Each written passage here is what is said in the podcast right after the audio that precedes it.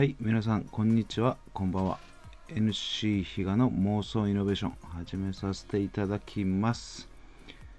えー今日はですね、えー何をお伝えするかと言いますと、まあえっ、と、先日、先日というか昨日ですね、えー我々 LSM プロジェクトのメンバーで、まあ、第2回ですね、えーオフ会を行ってきました。えー今回はですね、初回、えー先月2月に行った、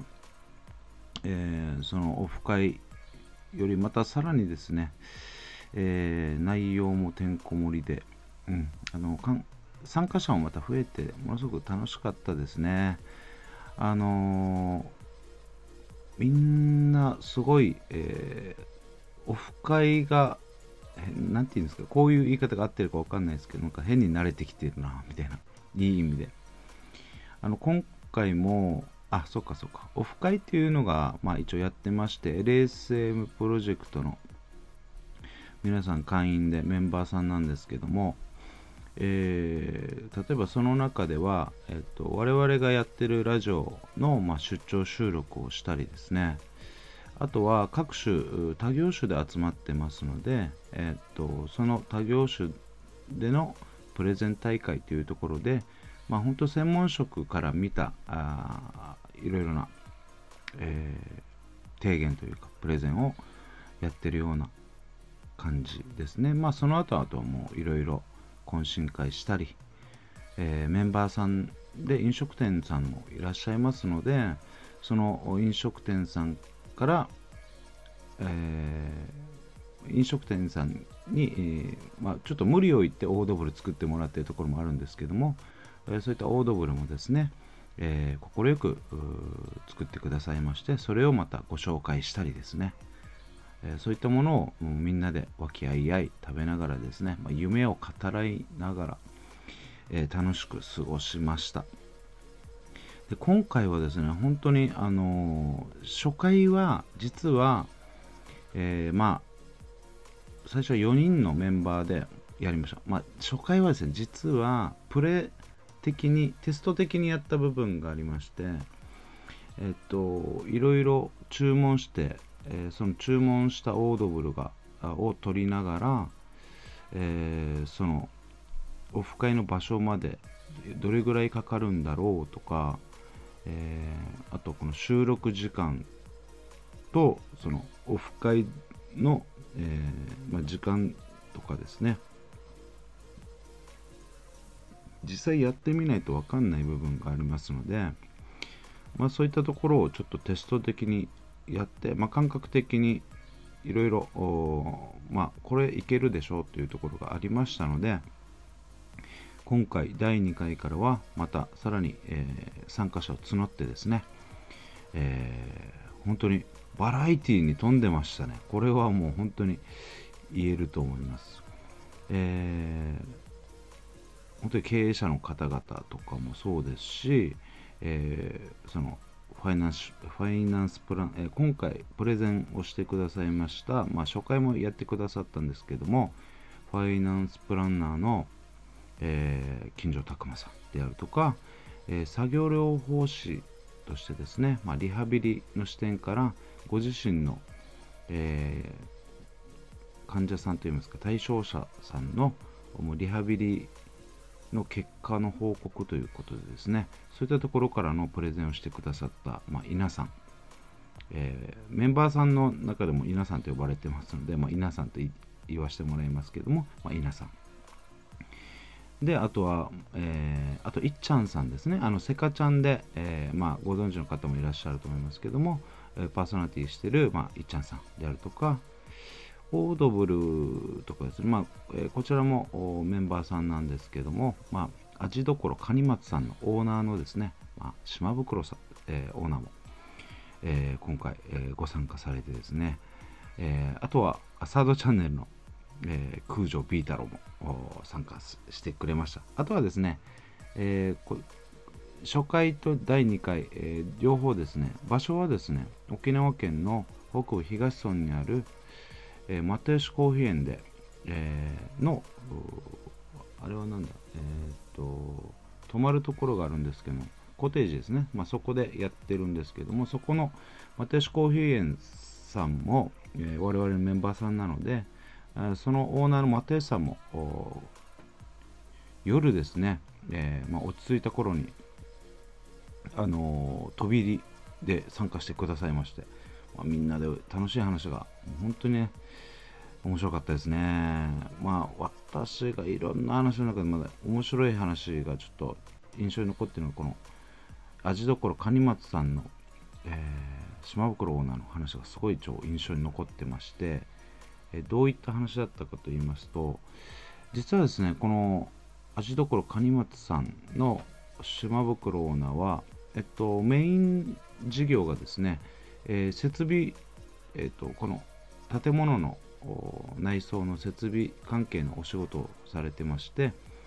でその傍ら、えー、マンゴーを作ったりですね、えー、鳥を育てたりということをしています。そのあその中でもう一つ味どころ蟹松さんというところでモーニング、えー、定食あとは夜の、まあ、居酒屋という形で、えーまあ、長い時間ですね、えー、営業されているお店を、まあ、この3つの授業されています。でその中でですね一番初めに、えー、その設備授業をする時のお話をしてくださいまして最初自分にあったのはまあ、えー、その技術力とえ仕事用の車1台これ以外お金も何もなかったんだそこからスタートしたんだっていうお話をしていました。でその中でですねあるこの島袋オーナーの、えー、恩師がいたいるそうなんですけども、まあ、現在でもあのものすごくお世話になっている方って言って言っていたんですがその方にですねを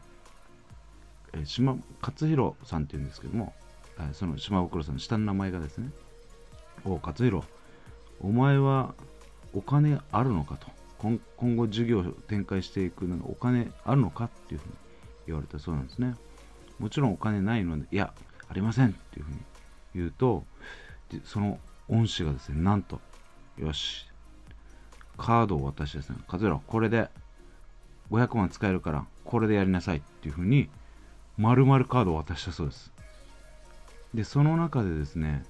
その後、仕事自体も、ま年間数千万単位で仕事をどんどんどんどん回してくれたというところですね。もう本当にあの方との出会いがなければ、まあ、現在の自分はなかったんじゃないかというところですね。えー、おっしゃっていましたね。あの本当に仕事はその後えお金をもらった後が初めてじゃなくてその前からあのいろいろお仕事で、えー、一緒だったらしくてですね、まあ、そこでもう本当にとにかく結果を出して期待に応えていたということがあったそうです。もう一個その中で言っていたのがあのー、本当にどんな夜遅くでもですね、あのー、勝浦今から飲みに来ないかとか言うと、もう分かりましたってすぐ飛んでいったり、頭数、え今麻雀してるけど頭数いないから来ないかとか、まあ、いろんなそのお呼びかけ、お声かけをくださったらもう時間関係なくともう飛んでいったそうですね。まあ、それそういうのが、まあ、島袋さん的には、まあ、大事だったんじゃないかなというふうにおっしゃってましたね。まあでも本当に人のつながりっていうのが今、えー、その我々の LSM プロジェクトでもそうなんですけども今回のこの島袋オーナーの話もですね、えー、聞きながら本当にこのコロナ禍で、えー、いわゆるディスタンスソーシャルディスタンスとかですね、まあ、リモートとかそういったのがどんどんどんどん普及していく中で人と人とのその接触と接触というか関わりですよね。関わり方自体が何か社会的に変化してきてる。そういう感覚はあるんですけどもただそれと同時によりその対面での人が対面で会って話したりですね何かを共有していくっていうものがですね同時にこの新たな価値観というかより価値を増しているようなあ気がします。はい。えー、ですので、まあ、今後もですね、我々この LSM プロジェクトではですね、このオフ会とかですね、えー、お通しオフ会もそうですが、その、まあ、現在も1週間毎日、まあ、えー、我々のチャンネル何かしら必ずアップされてますので、そういったものをどんどんどんどん発信しながら、えー、できることをですね、少しずつ少しずつ広げていきたいなと。今回本当にいろんな LSM の中でも話が広がったので、本当に良かったなというふうに思ってますね。もう一つ、えー、まあ、えー、他にも話がありました。まあ、今回また関わ、えー、いろいろ、例えばオフ会の運営に関しても、ちょっとまた手分けしてですね、えー、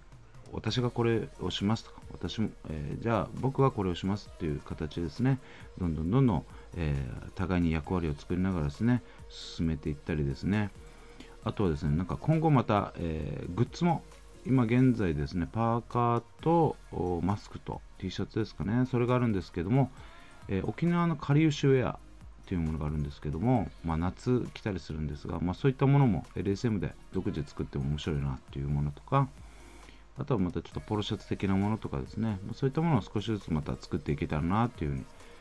思ってます。はい。というところで、まあ、今回はですね、このオフ会とか、まあ、それに、えー、オフ会を通して、感じたことを、まあえー、自由気ままに、えー、お話しさせていただきました。また来月ですね、あのまだ日程決まってないんですが、えまあ、そういったところをどんどんどんどん続けていけたらなと思います。はい、えー、今回以上です。ありがとうございました。